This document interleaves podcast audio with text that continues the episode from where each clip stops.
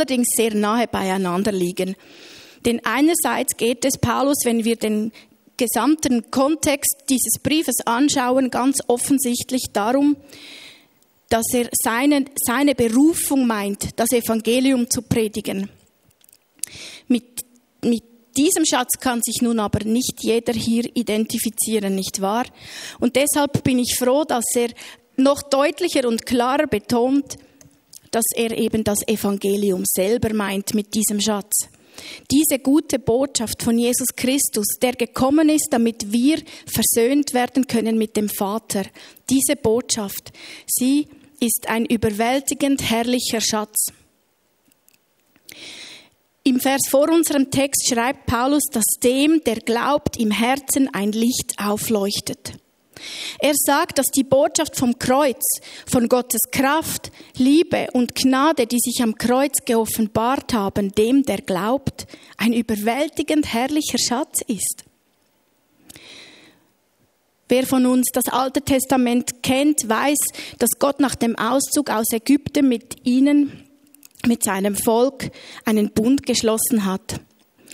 Dieser alte Bund, der war ein Weg des Gesetzes und er führte zum Tod, denn jedes Vergehen, so sagte Gott, jedes Vergehen gegen auch nur das Allerkleinste seiner Gebote hatte unweigerlich den Tod zur Folge. Und wer hätte schon jemals alle Gebote Gottes halten können? Und so war kein Mensch bis heute je in der Lage, Gottes Anspruch an Gerechtigkeit zu erfüllen.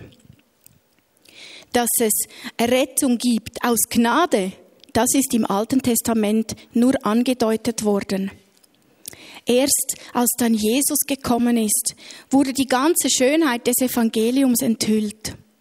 Er ist der Erlöser. Er wurde für unsere Schuld in den Tod gegeben, begraben und wieder auferweckt.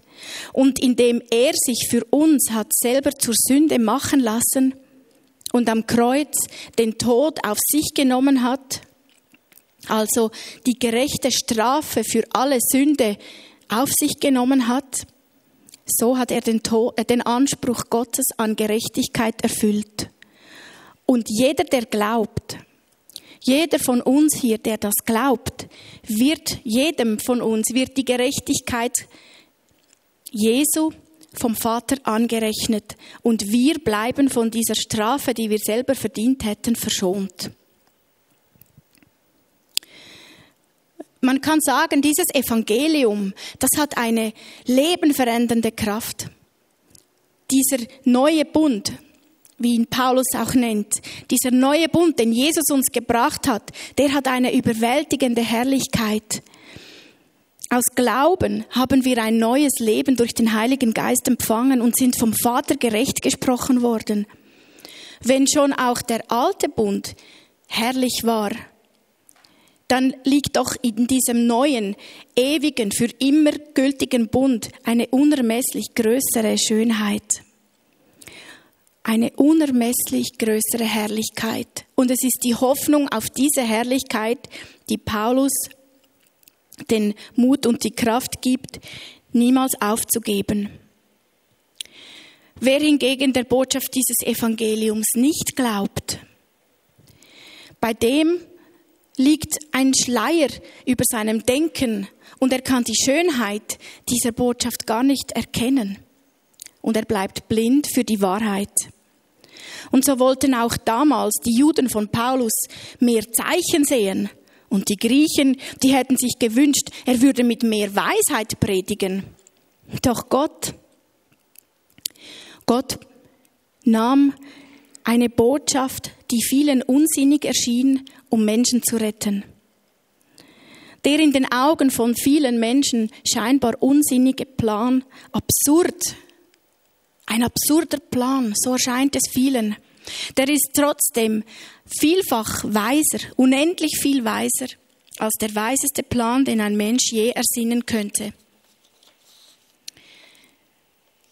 Gott, der bei der Schöpfung gesagt hat, es werde Licht, aus der Finsternis soll Licht hervorstrahlen, der hat es in unseren Herzen hell werden lassen, so dass wir nun in Jesus das Wesen, das Handeln und die Liebe des Vaters erkennen dürfen. Wir durften die Erlösung erleben. Gleichzeitig, als er uns erlöst hat, hat Gott uns diese Botschaft aber auch anvertraut. Und deshalb sollten wir uns auch angesprochen fühlen von diesem Wort in dem Evangelium, das Jesus zu seinen Jüngern sagte: Mir ist alle Macht im Himmel und auf Erden gegeben. So geht nun hin zu allen Völkern und macht die Menschen zu meinen Jüngern. Wir haben diese gleiche Botschaft, diesen gleichen Schatz anvertraut bekommen wie die Jünger, wie die Apostel, wie Paulus ihn uns hier beschreibt. Und wir dürfen ganz einfach unseren Freunden und unserer Familie davon erzählen, von dieser Hoffnung, die wir in Jesus gefunden haben, von seiner Hilfe, die wir im Alltag erleben. Und auch davon, dass Jesus alle Menschen liebt und dass er alle retten möchte. Diese Botschaft ist ganz schlicht und einfach und trotzdem wunderschön. Und doch fällt es uns manchmal so schwer, nicht wahr? Aber stellt euch einmal vor, du hättest beim Umgraben in deinem Garten so ein Kästchen gefunden und als du es neugierig aufgemacht hast, darin Goldmünzen und sogar ein paar Edelsteine gefunden. Du würdest das vermutlich nicht lange für dich behalten können und vielleicht käme der Blick am Abend und die Tagesschau und würden dich interviewen wollen und schlussendlich bekämst du vielleicht sogar einen Buchvertrag angeboten, wer weiß, das wäre eine Sensation und du würdest das auch ganz gerne, so ein besonderes Erlebnis mit der ganzen Welt teilen. Was uns anvertraut worden ist, diese Botschaft der Rettung, die ist so viel kostbarer und so viel wertvoller. Und die Wahrheit dieser Botschaft macht im Leben von uns Gläubigen den Unterschied aus zwischen Verlorenheit und Rettung, zwischen Verzweiflung und Hoffnung, zwischen Dunkelheit und Licht. Ja, Paulus sagt, er beschreibt diesen Schatz auch als einen wohlriechenden, lebensspendenden Duft. Also, er ist fast ein bisschen romantisch, finde ich. Aber ich liebe das, ich liebe diese Worte. Ein Wohlgeruch, der Leben bringt. Ich weiß nicht, was du dir für einen Geruch vorstellst, wenn du das hörst, aber es ist etwas von diesem Duft des Himmels, den wir manchmal hier wahrnehmen dürfen. Und dieses Evangelium, es ist so viel wertvoller als der wertvollste Schatz der Erde. Und er ist es wert, dass wir ihn nicht einfach für uns behalten. Er ist es wert, dass wir ihn teilen mit den Menschen um uns herum, die Jesus noch nicht kennen und die verloren gehen, wenn sie diese Botschaft nicht hören dürfen.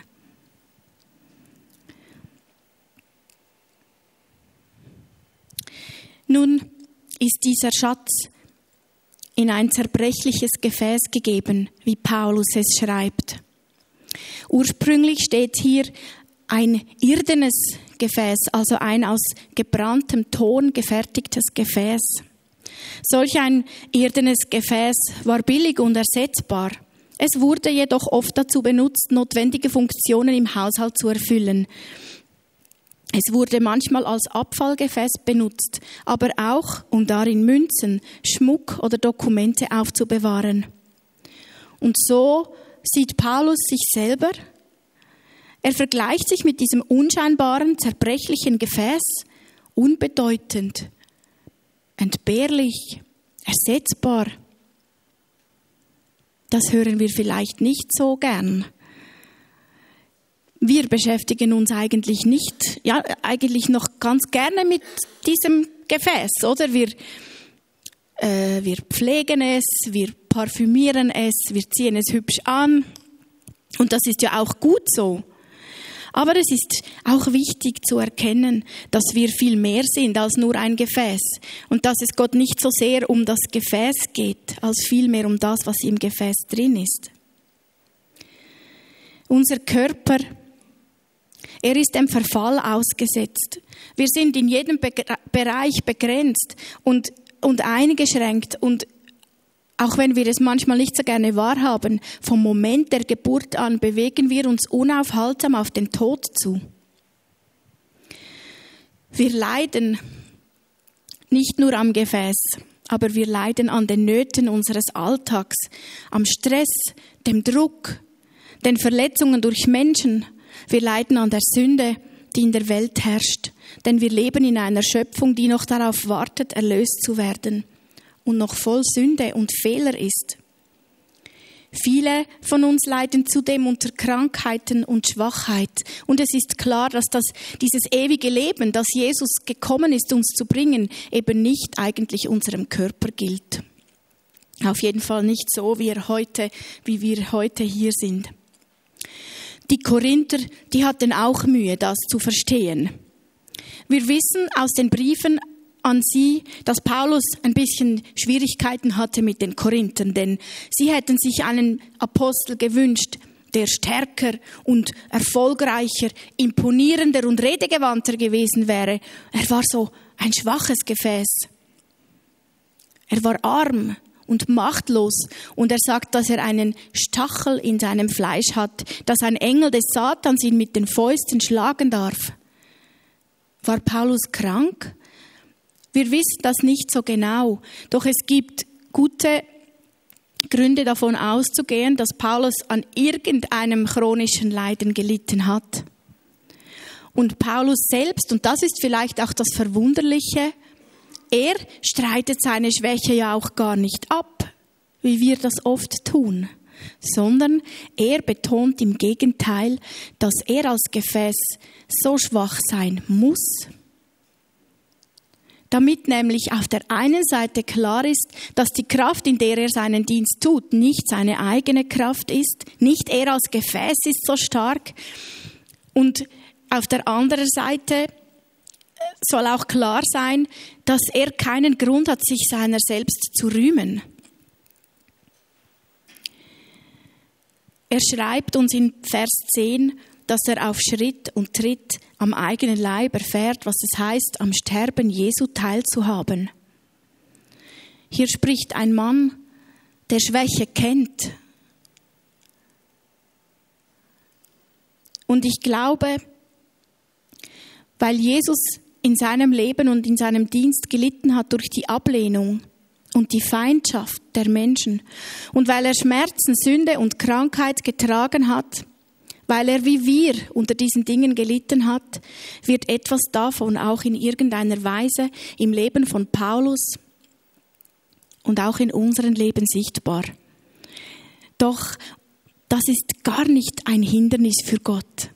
Denn da, wo wir schwach und zerbrochen sind, weil wir Leid, Schmerz oder Ungerechtigkeit erdulden müssen, da hat Gottes Licht die Möglichkeit, umso heller durch uns zu scheinen. Genauso war es doch bei Jesus. Im Moment seiner größten Schwäche, im Tod am Kreuz, da wo es so schien, als wäre er besiegt und gebrochen, da, genau da wurde der größte Sieg der Menschheitsgeschichte errungen. Und genau aus diesem größten Moment der Schwachheit strahlt bis heute Jesu Licht seiner Liebe so hell zu uns und macht es in unserem Leben auch hell. Oder schaut euch einmal diese Lampe etwas genauer an. Wenn diese Lampe als Metallgefäß geschlossen wäre, dann würde kein Licht oder auf jeden Fall kaum Licht nach draußen dringen. Doch weil sie zerbrochen ist oder ja durchbrochen ist mit diesem Muster, kann das Licht ungehindert den Raum erhellen, in dem es steht. Und genau so kann es bei uns sein. Wenn wir dieses Licht, dieses Leben von Jesus, das kann da, wo wir schwach sind, da, wo wir uns von ihm durchbrechen lassen, sage ich jetzt mal, oder zerbrechen lassen, kann es zu den Menschen scheinen. Und es ist er, der dabei immer herrlicher erscheint und nicht wir selber. Diese Kraft im Gefäß, sie kommt also von Gott. Es ist diese Kraft Gottes, durch die Paulus seinen Dienst und das Leid ertragen kann. Wegen ihr wird er nicht müde und gibt er nicht auf. Ich habe beim Vorbereiten ganz neu erkannt, dass Gott nicht das Starke sucht. Wir urteilen ja oft nach dem Äußeren, doch Gott, er schaut auf das Herz. Er schaut darauf, ob hier ein Mensch ist, der von ganzem Herzen ein Ja sagt zu diesem Vater, zu diesem Sohn. Ja, ein Ja voller Hingabe und voller Liebe. Er sucht Menschen, die bereit sind, ihn in ihrer Schwachheit wirken zu lassen. Und die erwählt er. So beschreibt Paulus im 1. Korinther 1, dass Gott eben das erwählt, was schwach ist, was in der Welt verachtet wird, dass er es einsetzt, um die zu beschämen, die sich selber für weise halten. Gott nimmt das Schwache, Verachtete und Geringe, damit seine Kraft sich zeigen kann. Am schwachen Gefäß rückt er die falschen Perspektiven der Menschen zurecht und er zeigt, was vor Gott wirklich zählt und was ihm wichtig ist. Er hat so gehandelt mit Jesus, mit Paulus und er möchte es auch mit dir tun. Wisst ihr, ich leide seit über 30 Jahren an chronischen rheumatischen Schmerzen. Ich würde in diesem 2. Korintherbrief viel lieber lesen, dass Paulus von Gott die Leiden weggenommen worden sind. Es würde mir besser gefallen, wenn ich meine Begrenztheit nicht jeden Tag so deutlich spüren müsste. Und so hat mich der Text wirklich auf einer ganz persönlichen Ebene auch sehr stark herausgefordert. Aber er hat mich auch getröstet und ermutigt, weil eben gerade dadurch, dass Paulus ein vom Leiden gezeichneter Mann war, ein schwacher Mensch, so wie ich es auch bin, weil gerade dadurch eines klar wird. Er hat nicht in seiner Kraft gedient, sondern in der Kraft Gottes. Und so hat sein Dienst die Herrlichkeit Gottes bezeugt und nicht Paulus selber Ehre bereitet.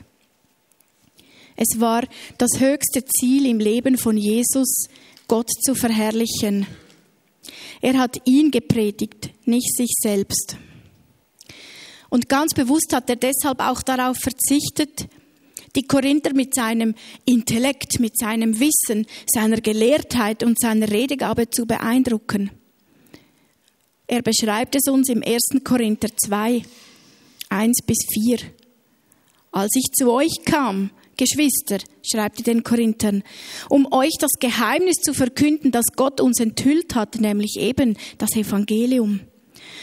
Da versuchte ich nicht, euch mit geschliffener Rhetorik und scharfsinnigen Argumenten zu beeindrucken. Nein, ich hatte mir vorgenommen, eure Aufmerksamkeit einzig und allein auf Jesus Christus zu lenken, auf Jesus Christus, den Gekreuzigten, den Gebrochenen. Außerdem fühlte ich mich schwach. Da können wir uns jetzt vielleicht ganz gut damit identifizieren. Ich war ängstlich und sehr unsicher, als ich zu euch sprach. Und was meine Verkündigung kennzeichnete, waren nicht Überredungskunst und kluge Worte. Es war das machtvolle Wirken von Gottes Geist. Wisst ihr, es bewegt mich, wenn ich im 2. Korinther lese, was, dass Paulus um Jesu Willen alles auf sich genommen hat. Und wir finden kein Wort der Anklage, kein Fragen, warum lässt du das zu, mit was habe ich das verdient, ich war doch immer so ein treuer Diener. Und er jammert auch nicht herum.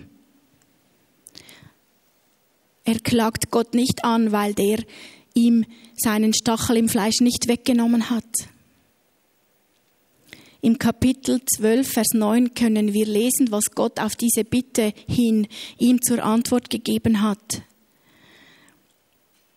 Meine Gnade ist alles, was du brauchst, denn meine Kraft kommt gerade in der Schwachheit zu ihrer vollen Auswirkung.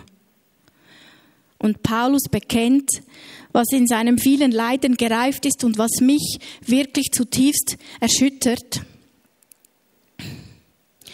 Daher will ich nun mit größter Freude und mehr als alles andere meine Schwachheiten rühmen, weil dann die Kraft von Christus in mir wohnt. Wow. Paulus hat erkannt, dass seine größte Schwäche seine größte Stärke war. Denn nur dort ist Gottes Kraft vollkommen. Das möchte ich von Paulus lernen. Immer besser verstehen können, dass Gott nicht möchte, dass ich mich von der Schwachheit meines Körpers entmutigen lasse, dass ich mich aber dafür umso mehr mit seiner Macht und seiner Größe beschäftigen darf. Und wenn meine Krankheit dazu dient, dass Gott alleine die Ehre für all das erhält, was ich tue, dann bin ich auch gern bereit, Gott für sie zu danken. Unser Gefäß soll nicht heller strahlen als der Schatz, der darin ist. Und wir wollen nicht mehr Aufmerksamkeit auf uns ziehen, als auf Gottes Evangelium. Stell dir einmal vor, du hättest in stundenlanger Arbeit ein ganz wunderschönes Bild gemalt. Du hast es dann eingerahmt und aufgehängt und jeder Besucher, der kommt, bleibt vor dem Bild stehen und fängt an, über den Rahmen zu schwärmen. Oder du hättest vielleicht ein ganz tolles 5-Gang-Menü gekocht und es liebevoll serviert und deine Gäste sprechen alle nur über die Teller. Das würde uns doch recht komisch vorkommen, nicht wahr?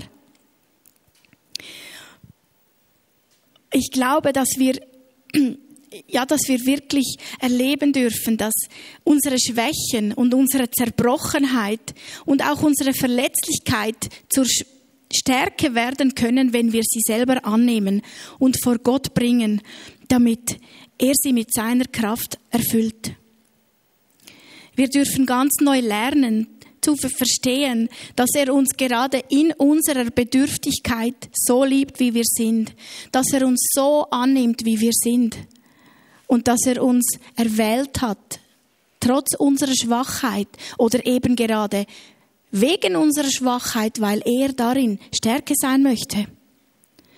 Sind wir bereit, Schwäche zuzulassen, sie auch zuzugeben? Sind wir bereit, unsere Fehler, unsere Bedürftigkeit nicht geheim zu halten und zu verstecken hinter irgendwelchen Masken, sondern wie Paulus zu bekennen, ich bin ein zerbrechliches, ein ersetzbares Gefäß und in meinem Leben geht es alleine um ihn.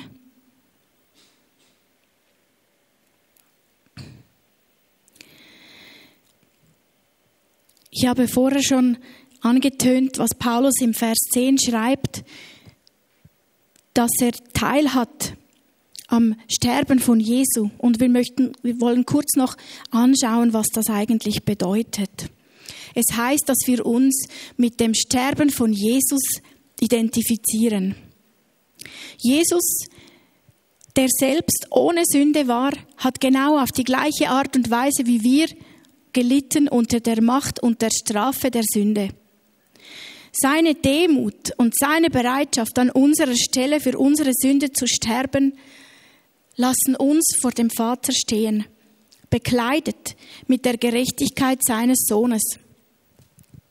Und als Jesus damals an diesem Kreuz starb, da hat er über die Macht der Sünde gesiegt.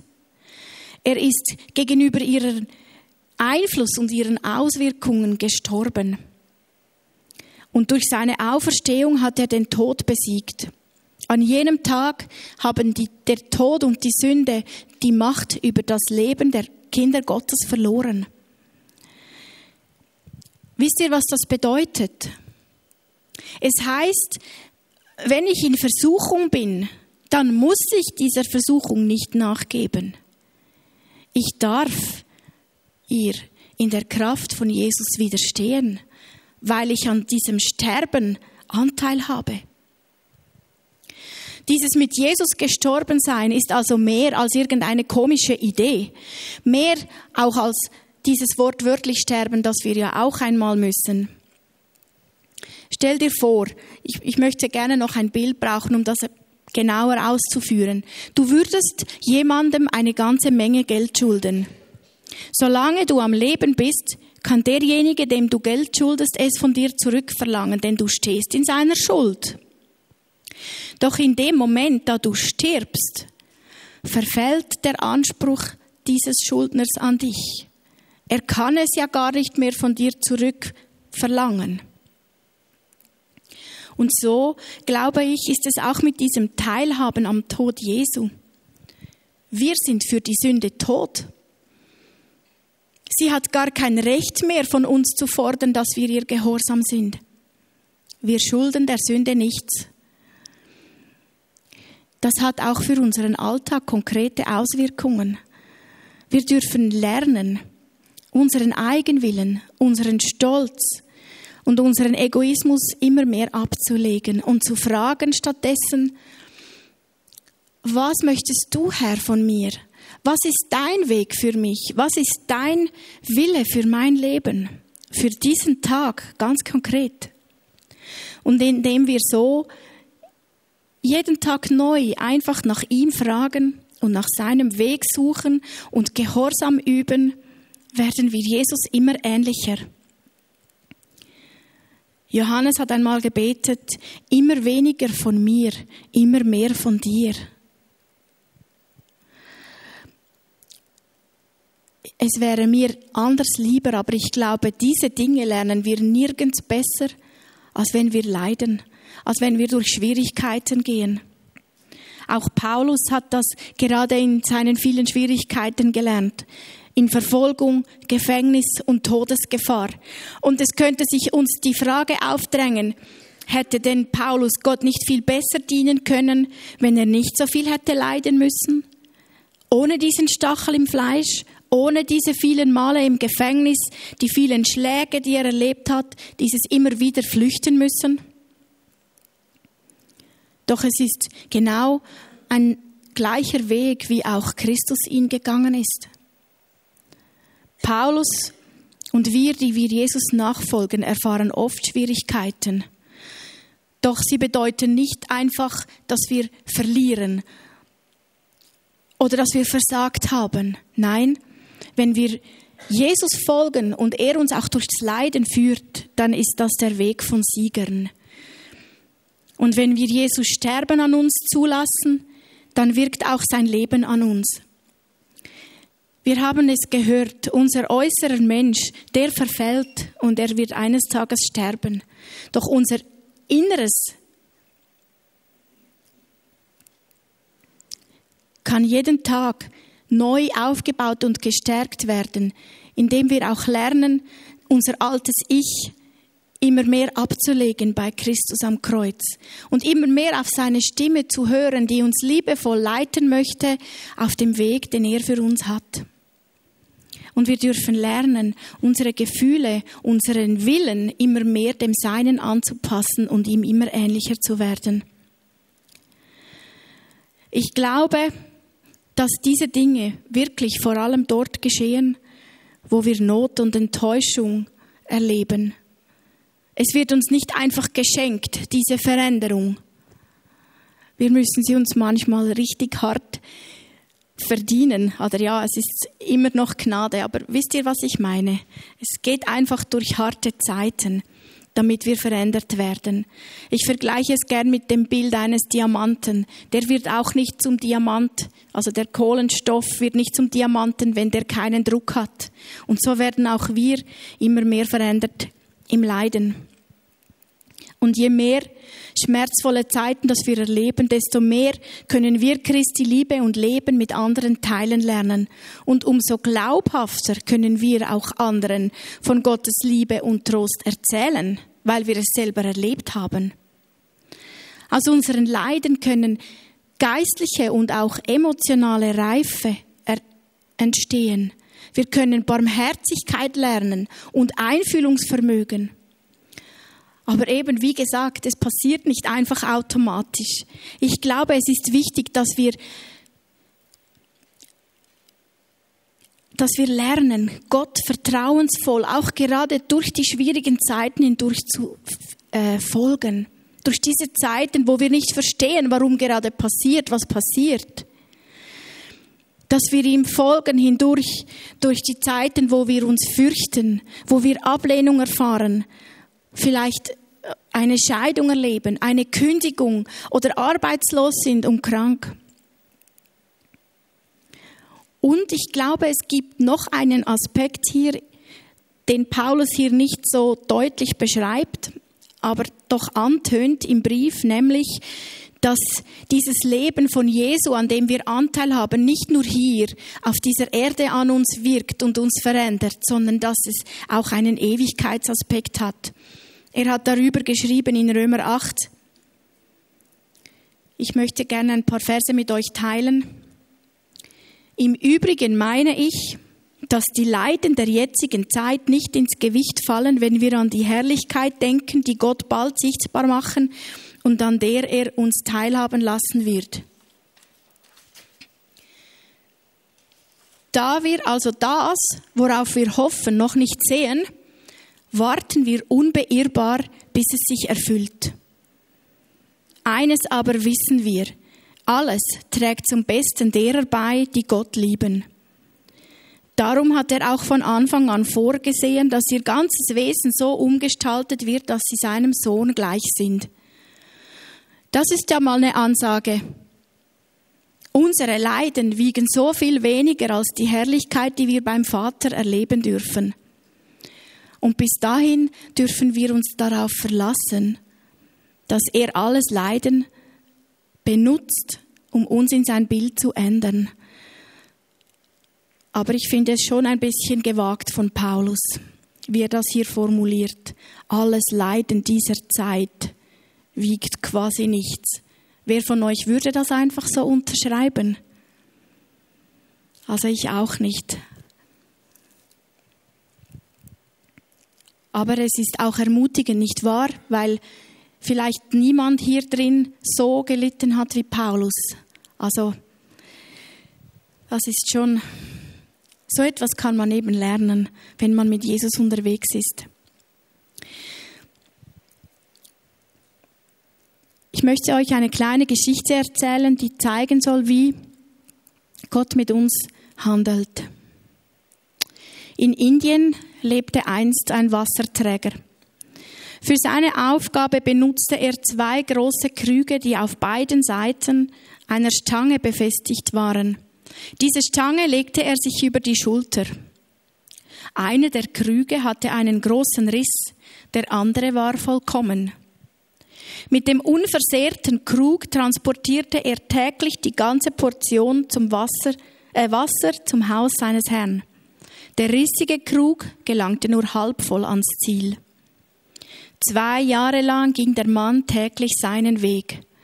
Und der rissige Krug begann sich zunehmend seiner Unvollkommenheit zu schämen. Und er fühlte sich elend, weil er nur die Hälfte seiner Bestimmung schaffte. Eines Tages sagte er deshalb zu diesem Wasserträger: Ich möchte mich entschuldigen, weil ich nur die Hälfte des Wassers bis zum Haus trage. In meiner Seite ist ein Riss, aus dem ich Wasser verliere.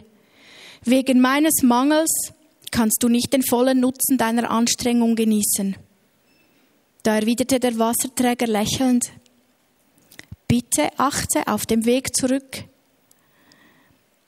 auf die Blumen am Wegrand. Kannst du sehen, dass es nur auf deiner Seite Blumen hat? Der Grund dafür ist, dass ich schon immer von deinem Mangel gewusst habe und mir diesen zunutze gemacht habe. Ich habe auf deiner Seite Samen gesät und jeden Tag auf dem Rückweg hast du diese bewässert. So konnte ich die ganze Zeit Blumen für den Tisch meines Herrn pflücken und ihm damit eine Freude bereiten. Wenn du nicht so wärst, wie du bist, hätte ich nicht die schönen Blumen, um sein Zimmer zu zieren. Ich wünsche mir, dass wir heute Morgen alle ermutigt werden, unsere Schwäche nicht als Schande anzusehen, nicht als einen Makel, den wir verbergen müssen. Ich habe dafür gebetet, dass heute Morgen hier eine Veränderung in uns beginnen darf, dass wir nämlich neu ein Ja finden zu unseren Begrenzungen, zu unserer Bedürftigkeit und dass wir mit Paulus bekennen können, ich lasse mir an deiner Gnade genügen, denn deine Kraft wird in meiner Schwachheit vollkommen. Lasst uns neu glauben, dass gerade in den Nöten unseres Lebens Gott am allerstärksten in uns wirkt, zu seiner Ehre und damit sein strahlender Schatz durch uns andere Menschen reich machen darf. Mit verschwenderischer Liebe bietet Gott durch uns, der Welt, sein größtes Geschenk an, seinen geliebten Sohn. Lasst uns beten, dass wir leerer, kleiner und unbedeutender werden, dass wir die Risse zulassen, die in unseren Schwierigkeiten entstehen, damit wir für Gott ein heiligeres Gefäß werden können, immer mehr und erfüllt von ihm und allein von ihm. Lasst uns beten, dass wir den Mut finden, die wunderbare Geschichte Christi zu erzählen und dass dieser unerhörte Reichtum, dieser wertvollste Schatz des Himmels, ja des ganzen Universums, durch uns in unsere Umgebung strahlt und leuchtet und funkelt. Wir bleiben noch einen Moment still im Gebet über ein paar Zeilen, die ich gleich hier einblenden werde. Ich werde dann zum Abschluss beten. Ich lese es zuerst vor, falls das jemand nicht so gut sieht. Es ist ein Gebet von Francis Bevan. Irdene Gefäße, zerschrammt, unansehnlich, bergen in sich einen unerhörten Reichtum. Himmlischer Schatz, der leuchtend glitzert, Christus den Heiligen auf Erden offenbart. Irdene Gefäße, zerbrochen und schwach, doch bergen sie durch die sehnsuchtsvollen Jahrhunderte hindurch Reichtum, der mit verschwenderischer Hand gespendet ist, Gottes großes Geschenk, sein geliebter Sohn. Wären wir doch leerer, kleiner, unbedeutender, unbeachtet und unbekannt und für Gott ein heiligeres Gefäß, erfüllt von Christus und nur von ihm. Nichts Irdisches soll die Herrlichkeit verhüllen, kein Selbst das Licht trüben. Wir wollen die wunderbare Geschichte Christi erzählen, zerbrochen und leer, doch erfüllt von ihm. Und wenn du merkst, dass in dir irgendetwas angestoßen wird in dem Moment durch dieses Gebet, dann mach es doch zu deinem eigenen Gebet. Bring Gott deine Schwäche, deinen Zerbruch, deine Not. Bitte ihn, dass er gerade in dieser Schwachheit deine Stärke wird, dass du wirklich erleben darfst, wie Paulus das schreibt, dass seine Gnade genügt und dass er dich gerade auch in deiner Schwachheit erwählt, um mit dir sein Reich zu bauen, um Menschen zu ermutigen, um Menschen zu trösten.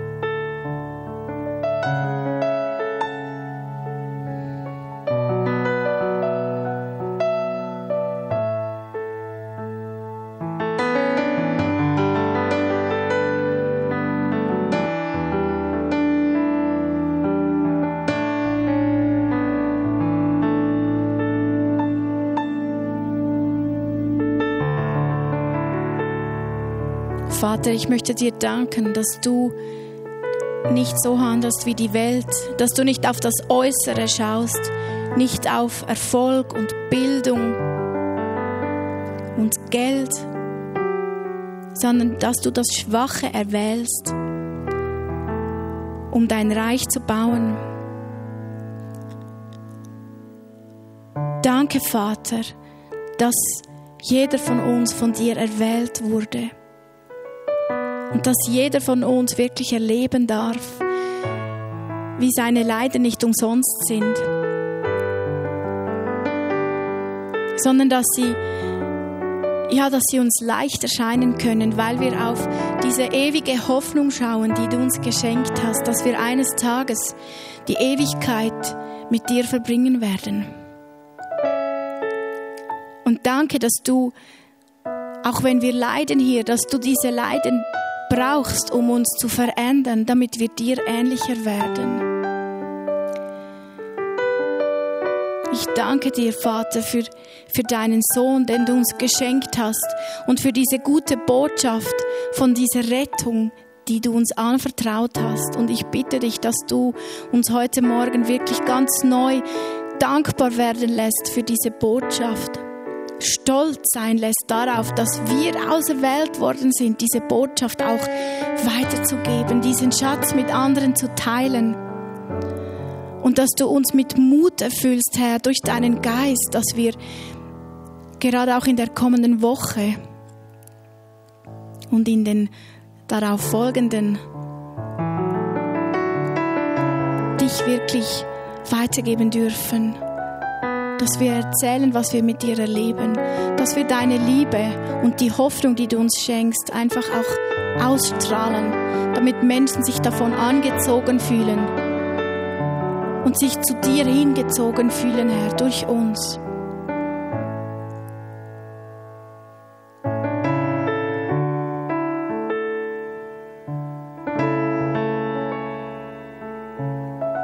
Amen.